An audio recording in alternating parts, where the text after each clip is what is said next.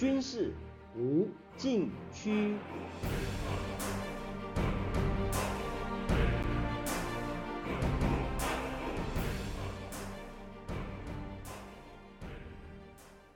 听众朋友们，大家好！您现在收听的是自由亚洲电台的军事无禁区栏目，我是栏目的主持人齐乐意。九月十五日，世界地缘战略格局出现重大变化。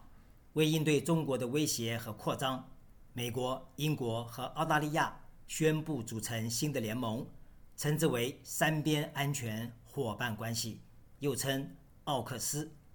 根据白宫发布三国首脑联合声明指出。成立三边安全伙伴关系，是作为深化印太地区外交安全和防务合作的一个组成部分。可以说，这是美国印太战略的升级版，纳入英国与澳洲，意图从印太地区的最外围建立一道限制中国扩张的战略防线。这不是口号，它的第一个行动计划是美英两国协助澳大利亚发展核潜艇。美英联合不出手则已，一出手惊人。目前世界只有六国拥有核潜艇，包括联合国安理会五个常任理事国：美国、中国、俄罗斯、英国与法国，加上印度。澳大利亚没有核工业，却要发展核潜艇。除了英国，美国从未与他国分享核潜艇的技术。这一次慷慨输出，主要是中国威胁。所带来的形势使然，美国为何选择澳大利亚呢？除了铁杆盟友的历史背景，主要是地缘考虑。美国在印太的前沿基地都在中国短中程火力覆盖范围之内，澳大利亚处于外围，战略纵深宽广，又连接南太平洋和印度洋，而且澳洲北部与南海相隔约三千公里，纵深适中。是从海上对中国进行外围战略包抄，相对安全，又能够起到威慑作用的最佳位置。日本、韩国或印度都不具备这个条件。为何协助澳大利亚发展核潜艇呢？因为它的隐蔽性高，续航时间长，投射距离远，机动性和生存能力都远高于传统柴电动力潜艇。也相对优于其他空中打击平台，是威慑中国的最佳战略武器。除此，已经没有其他适合手段。从地缘战略的角度看，美英澳形成新的联盟，进一步证实美国的战略重心已经具体转向印太地区，也是这三大盟友为确保印太地区的和平与稳定迈出历史性的一步。有分析指出。美国打破只与英国分享核潜艇技术的惯例，把澳大利亚纳入美英两国特殊的防务关系。如果形势需要，未来不排除日本、韩国、印度甚至台湾都有可能在不同程度上破格加入这个特有的防务关系。中国为此大为恼火。九月十六日，中国外交部发言人赵立坚。在例行记者会指出，美英澳三国开展核潜艇合作，严重破坏地区和平稳定，加剧军备竞赛，并且损害国际核不扩散努力。九月十七日，国台办发言人朱凤莲回答记者询问时说：“把台湾纳入美英澳印太战略，严重干涉中国内政，也严重违背。”一个中国原则和国际关系基本准则，给台海和平稳定带来损害。请注意，澳大利亚发展的是核攻击潜艇，使用常规武力作为战役与战术使用，而不是战略核潜艇，携带核子弹头作为战略核武库的海基力量。因此，发展核攻击潜艇不存在核武扩散的问题。讲到这儿。我们先听一段音乐，稍后继续为您说明。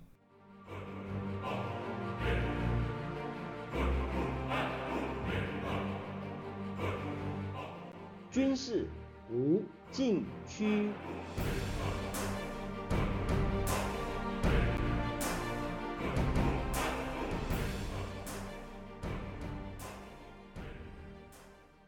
好的，我们回到栏目现场。除了核潜艇，澳大利亚战略政策研究所国际网络政策中心的主任汉森和副主任卡夫，九月二十日在该所官网发表文章指出，三国联盟的真正潜力远远不止潜艇，更在于如何长期利用新的组织来帮助盟友应对即将席卷世界深刻的技术颠覆。文章指出。多数分析因为过于关注核潜艇，而忽略三国联盟所勾勒出更大的发展图景，就是促进更深层次的信息和技术共享，专注于网络、人工智能、量子等关键技术，努力推动安全和国防相关科学技术产业基地以及供应链之间的深度融合，以增强盟友的联合能力和相互操作能力。当前供应链越来越容易受到破坏和胁迫。这次新冠肺炎疫情表明，各国在全球供应链中的弱点是多么脆弱，已经成为一个地缘政治问题。文章认为，现代战争和地缘政治竞争的特点不仅是军事行动和常规威慑，还包括混合威胁，比如网络攻击和数据窃取、虚假信息和宣传、经济胁迫。以及对关键基础设施的攻击和供应链中断等，这些都和新兴与关键技术有关。这场技术竞赛在印太地区尤为激烈。三国联盟在联合声明中强调印太地区的重要性，因为该地区的混合威胁变得更加普遍，这在很大程度上来自中国的咄咄逼人。为此，三国联盟需要更大的技术协作，需要一种更好、更有全球化的方法来管理和发展下一波高度颠覆性的技术。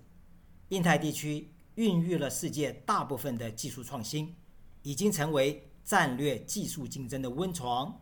今后大国竞争，谁主沉浮，在此隐约给出了答案。再来看核潜艇的发展动向。根据澳大利亚国防部公布信息显示，在美英两国的援助下，澳大利亚至少发展八艘核潜艇，打算在澳洲南部城市阿德莱德建造。澳英美三国承诺在未来十八个月内实施一项全面工作计划，针对核潜艇的安全设计、建造、操作、维护、处置、监管、培训、环境保护、安装和基础设施。基地、劳动力和力量结构等各环节进行管理审查。有分析指出，这段期间，澳大利亚将决定核潜艇的型号，是采用美国的弗吉尼亚级或英国的阿斯图特级核潜艇。以弗吉尼亚级核潜艇为例，它的近海作战能力尤其突出。平时除了情报收集与监视侦查。危机期间或战时执行布雷与扫雷任务，实施特种部队的投送及撤回，支援航母打击群进行反潜作战，还可以发射两千多公里对陆攻击的战斧巡航导弹，打击敌人的纵深目标，兼具威慑与实战能力。澳大利亚前国家评估办公室战略分析总监巴贝奇。曾经多次参加与美国关于分享海军技术的谈判。他说：“澳大利亚引进何种型号的潜艇争论十多年，原计划是在澳洲建造十二艘法国设计的柴电潜艇，以取代澳大利亚现有的六艘柴电潜艇。但是核潜艇的威力更大，需要的数量也比柴电潜艇少。现在计划改变了。”巴贝奇表示。今后不论采用美国或英国核潜艇版本，拥有的武器和传感器性能都比中国同级核潜艇更为强大。澳大利亚现在要赶紧为新潜艇做好准备，派人去美国和英国学习新技术。最大的挑战是技术技能的提高，就是技术人员的培训和维护。他还说，新潜艇可能不会在十年内完工。在这段空窗期，澳大利亚海军可能会从美国租用威力较小的洛杉矶级潜艇，作为学习与训练之用。讲到这儿，我们先听一段音乐，稍后继续为您说明。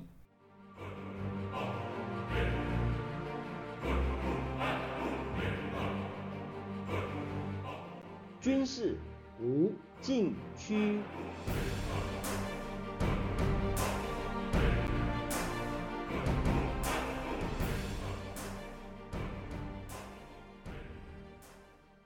好的，我们回到栏目现场。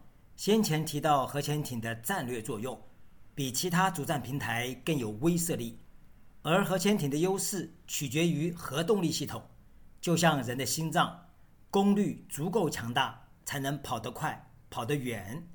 美国海军军事学院中国海事研究所教授艾立信九月二十日在《外交政策》杂志发表文章指出。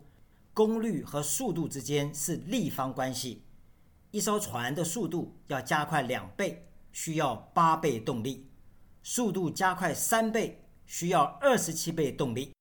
以美国的弗吉尼亚级核攻击潜艇来说，它的核反应堆的堆芯寿命为三十三年，期间不需要添加燃料。这种惊人的动力系统是通过数十年来历经两百多艘核潜艇的考验。所形成的。总体而言，美国核潜艇走过二点四亿公里的航程，美国海军已经记录超过六千两百个核反应堆与五百二十六个核反应堆堆芯的运转，没有发生一起核辐射事故。根据美国智库战略和预算评估中心的研究显示，以柴电潜艇六点五节的速度。也就是每小时约十二公里及五十天的续航力，与核潜艇二十节的速度，也就是每小时约三十七公里及九十天的续航力来做比较。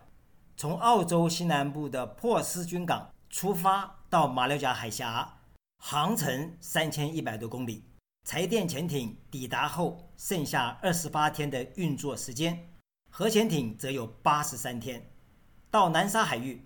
航程五千五百多公里，柴电潜艇抵达后剩下十一天的运作时间，核潜艇则有七十七天。如果再往北到宫古海峡，航程七千四百多公里，柴电潜艇抵达后已经没有运作时间，核潜艇还有七十三天。相较于柴电潜艇，核潜艇的优势显而易见。在这个条件下，澳大利亚为加强国防力量。对中国起到威慑作用，发展核潜艇已是必要选择。爱立信研判，澳大利亚发展核潜艇应该会采用美国海军的核动力系统，英国海军可能在建造及提高澳大利亚潜艇人员训练方面发挥作用。澳大利亚核潜艇下水的时间可能要等到十年以后，在拥有一支全面运作核潜艇舰队之前，爱立信认为。中国有可能对台海地区造成军事威胁，然而，这种风险可以通过美国或英国核潜艇提前部署到澳大利亚的基地来做缓解。华盛顿邮报专栏作家布特指出，拜登总统与澳大利亚的潜艇交易是与中国战略竞争的一大胜利。目前，美国现役核潜艇有六十八艘，其中核攻击潜艇。五十四艘，英国有十一艘，其中核攻击潜艇七艘；中国有十二艘，其中核攻击潜艇六艘。一旦澳大利亚的核潜艇投入使用，中国控制海上重要航道或入侵或封锁台湾的能力将大大减弱。美英澳联盟已经形成，对中国的压力将是全方位的，协助澳大利亚发展核潜艇。是其中的一个环节，今后联合应对并发展新兴与关键技术，才是大国竞争决胜的要件。听众朋友们，您现在收听的是自由亚洲电台的军事无禁区栏目，我是栏目的主持人齐乐意，谢谢大家收听，下次再会。